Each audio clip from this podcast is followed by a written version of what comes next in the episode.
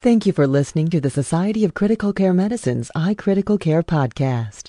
The iCritical Care podcast is copyrighted material and all rights are reserved. Statements of fact and opinion expressed in this podcast are those of authors and participants and do not imply an opinion on the part of the Society of Critical Care Medicine or its officers or members. Your host is the Society's Associate Editor for Podcasts, Dr. Richard Savel. Dr. Savel is the Associate Director of the Surgical Intensive Care Unit at Maimonides Medical Center in Brooklyn, New York. He also is an Assistant Professor of Medicine at the Mount Sinai School of Medicine. To contact the editorial staff of the iCritical Care podcast with questions, comments, or ideas, please email info at sccm.org. Welcome to the Society of Critical Care Medicine's iCritical Care podcast for September 13th, 2005. I'm your host, Dr. Richard Savel. In this podcast, we will be speaking with the president of the Society of Critical Care Medicine, Peter Angood, MD, FCCM. Dr. Angood is the vice president of the Joint Commission on Accreditation of Healthcare Organizations and the chief patient safety officer of the Joint Commission International Center for Patient Safety. He is also professor of surgery, anesthesia, and emergency medicine at the University of Massachusetts Medical School. Dr. Angood joins me today to discuss patient safety. Good morning, Peter. Hi, good morning. Well, first of all, uh, I wanted to thank you for taking the time to be with us today on the very first Critical Care podcast interview. Oh, my pleasure. I uh, couldn't be more happy about this. The uh, Society of Critical Care Medicine and its uh, podcasting initiative is uh, one of our most exciting things going on right now. Thank you. And uh, I also wanted to, along those lines, give a personal thank you for all the support you've given to get this up and running in such a uh, short period of time. It's really been a, a great pleasure. Well, um, we view the sorry, we view the uh, SCCM uh, membership as one that has always been fairly technology oriented and certainly one that is looking for new ways of learning its uh, business. So this was an obvious way for us to proceed. Fantastic. Well, our major focus today is going to be a discussion with you on patient safety. And I thought we would start out by having you tell us a little bit about what is exactly the Joint Commission International Center for Patient Safety and specifically your role as Vice President and Chief Patient Safety Officer. Sure, I'd be happy to. The Joint Commission has a long legacy of focusing upon uh, safety, quality, and efficiency in healthcare. Its specific uh, programs oriented towards safety have been going on for uh, well over a decade. Uh, the Institute of Medicine reports in 1999 and 2000 uh, really, though, uh, were the ones that helped to galvanize and crystallize for not only the public but also the uh, government and others that uh, safety is a concern in healthcare. The intervening five years or so, uh, I think, has been one where there's been a better, is a broken system in many ways, not always, but in many, and that issues related to safety are um, an integral part of trying to help better improve the systems and uh, make sure that safety and quality and efficiency are, are able to be bettered. That consensus has taken a long time. There's several organizations that have risen to trying to affect the change, and I think we are finally at a stage in organized healthcare where uh, we can begin to uh, see the effects of these changes. The Joint Commission uh, has responded uh, similarly, and it is a lead organization for American healthcare. The formation of a, a standalone uh, Center for Patient Safety, I think, was an important initiative by the Joint Commission.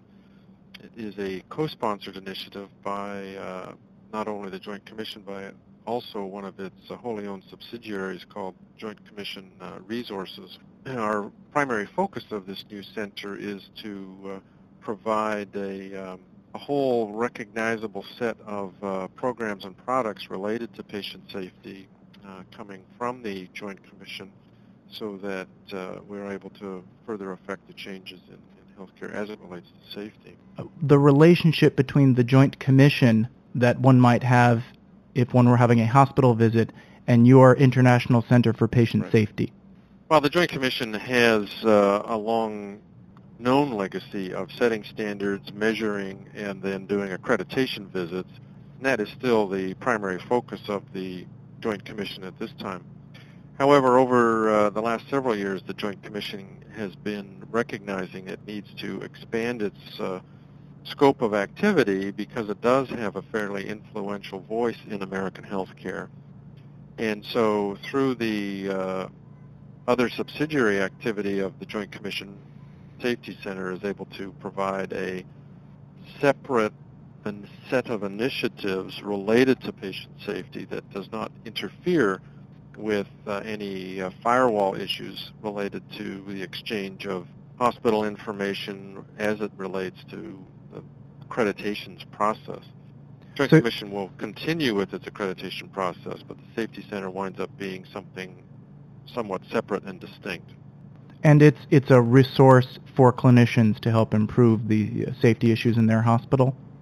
It is a resource that is going to be focused not only on uh, clinicians and practitioners for their own practices, but it's also a resource for patients and their families so that they can better understand healthcare and take some of their own initiatives in, in making sure they have a safe experience with healthcare then together the practitioners, clinicians better when they are actually having to interact with the hospital environments. So the triangle of trying to improve safety in hospitals, trying to improve it for the practitioners and the patients is something we are focusing on. What are some specific projects that you're involved in with the Society, uh, with the uh, Joint Commission International Center right now? One of the uh, well, let me put it this way. The focus areas for us will be the development of a broad base of uh, inter-organization collaborations and partnerships. And so we are working closely with uh, pretty much all of the other primary organizations that you would expect as it relates to uh, patient safety. We are focusing on the international arena as well as the North American arena and we have recently been designated as a um, collaborating center from the World Health Organization as a part of the WHO World Alliance on Patient Safety. The development of solutions for patient safety is fairly complex, and we're active in that.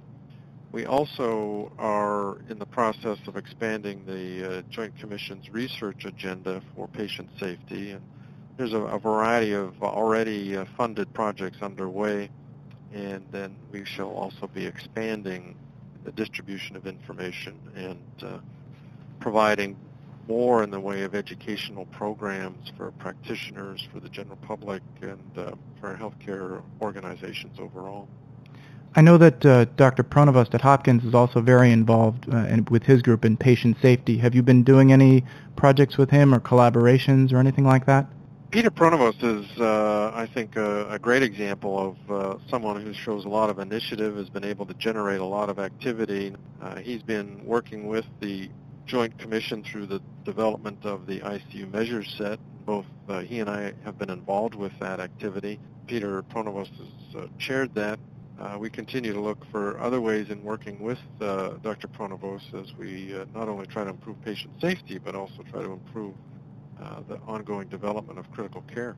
And and your specific center within the Joint Commission, you don't actually go on the site visits to hospitals, or are you part of that as as well? No, that's uh, the, the review and surveying for accreditation purposes of hospitals is a separate and distinct process uh, from what we are up to in the safety center. Are there any other uh, major items regarding the International Center that you thought you would like to share with the uh, members of SCCM that might be relevant to critical care? Safety has also become a good moniker for helping to try and change the systems in each of the institutions as well as to provide organizational change. And as we move this whole set of initiatives along on the international front, I think the focus in on critical care is going to be an important part of this whole process because, as we all know, the provision of critical care in the acute hospital setting is going to become more and more prominent over the next few decades. Well, thank you. I was thought that it might be uh, interesting to spend the next couple of minutes talking a little bit about your background and interest in medical informatics and telemedicine and perhaps if you could tell us a little bit more about that and how some of those areas might be relevant to your current position and improve patient safety. Thank you. Um, as many know, I'm a surgeon originally come out of the Canadian system with the uh, single-payer model. As I have evolved in my career, I've wound up with an eclectic set of interests, which have ranged from you know injury prevention and the whole provision of clinical trauma care. I think the trauma systems exposures is what believe uh, started me on my interest in systems and organizational management. And as that focus began to come into place, the overlap with technologies and the informatics piece becomes uh, an immediate obvious. I have had experiences with running some fairly complicated telemedicine programs related to some NASA-funded research in the past, and these were projects looking at ways to not only provide education programs over the internet and at ways for remotely managing patients with uh, remote sensing and the telemetering of that information. Uh, I've also been involved with uh, some uh, Department of Defense contracts uh, looking at uh, similar types of activity and you know how better to remotely monitor the physiology of the military and get that information transferred back. That sorry, that all couples back into provision of, of how do you not only get that information, but how do you do this, the uh, decision making through all of that. So systems management, information flow, and integrating it into your clinical decisions, I think, are uh, a critical component of all of this telemedicine and uh, medical informatics. I guess the, the issues of medical informatics and telemedicine obviously dovetail well into critical care, given the Leapfrog initiative recommending uh, electronic physician order entry as well as eICUs uh, popping up all over the place. Do you have uh, opinions about things like Visicu and eICU? Well, I think that the remote monitoring of uh, patients, the ability to make clinical decisions remotely, and to inter- learning how to interact with uh, bedside providers from a remote location is uh, clearly something that's new and different for uh, the paradigm of critical care think that the current model that's uh, being initiated is, uh, near as we can tell, preliminarily quite successful. I think the important component of that is what it actually does is force healthcare systems to look at their systems of care and the way they are organized to provide care uh, more than it does just the application of some technologies onto exi- existing practices. So and and importantly, something uh, like an eICU allows there to be an extension of critical care practitioners and into hospitals where they may not have previously been able to be. Well, correct. I mean, it's not only the uh, placement of critical care services into units and hospitals where there may not have been services, but it also helps us to address the issues related to manpower and the relative current shortage of manpower for uh, critical care we're, we're able to you know expand our services at the same time as we're in a manpower shortage. Well, I think we're probably going to be winding things up here, and I've been very interested uh, over the past couple of weeks to hear your perspective on what it's been like on the other side uh, in the leadership of SCCM and helping to uh, arrange the call for volunteers in the horrible aftermath of Hurricane Katrina, specifically can you share with us any details of what it was like to work with some of the federal agencies and how it was decided that a call for volunteers of critical care practitioners uh, was needed? Society of Critical Care Medicine has uh, been involved for several years now in learning how to respond as an organization to uh, disasters and even to some degree the uh, military activities of Desert Storm and uh, supporting you know, the, the organization and some of the other types of worldwide disasters that go on. As we've matured as an organization, we've become, uh, I think, more sophisticated in learning not only what our memberships wants, how they want to participate, and how can they become involved, but we've also become more sophisticated in developing courses and course materials related to how to respond for disasters and how institutions can uh, respond better for disasters overall.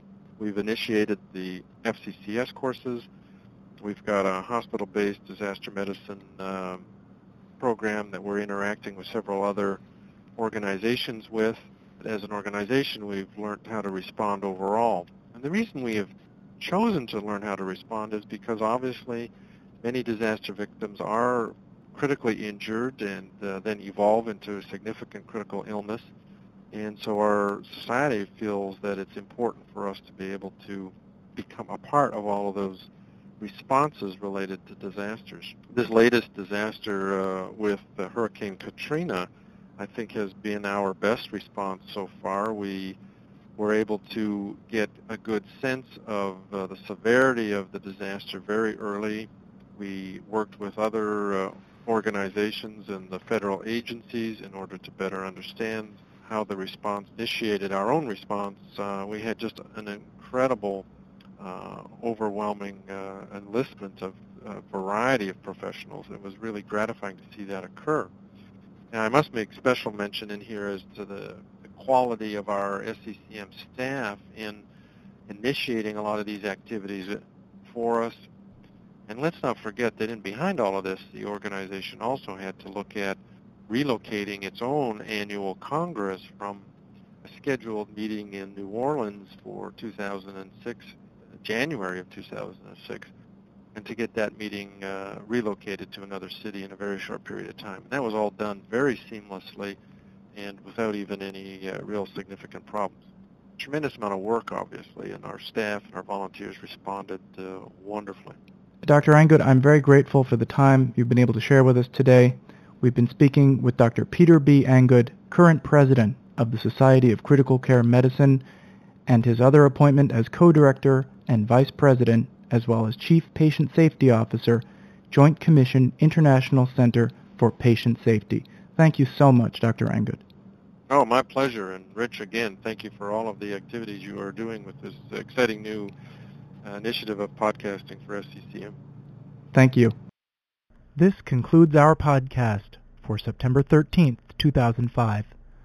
Look for future podcasts featuring a wide variety of information important to critical care practitioners, including interviews with authors and discussions with prominent members of the critical care community.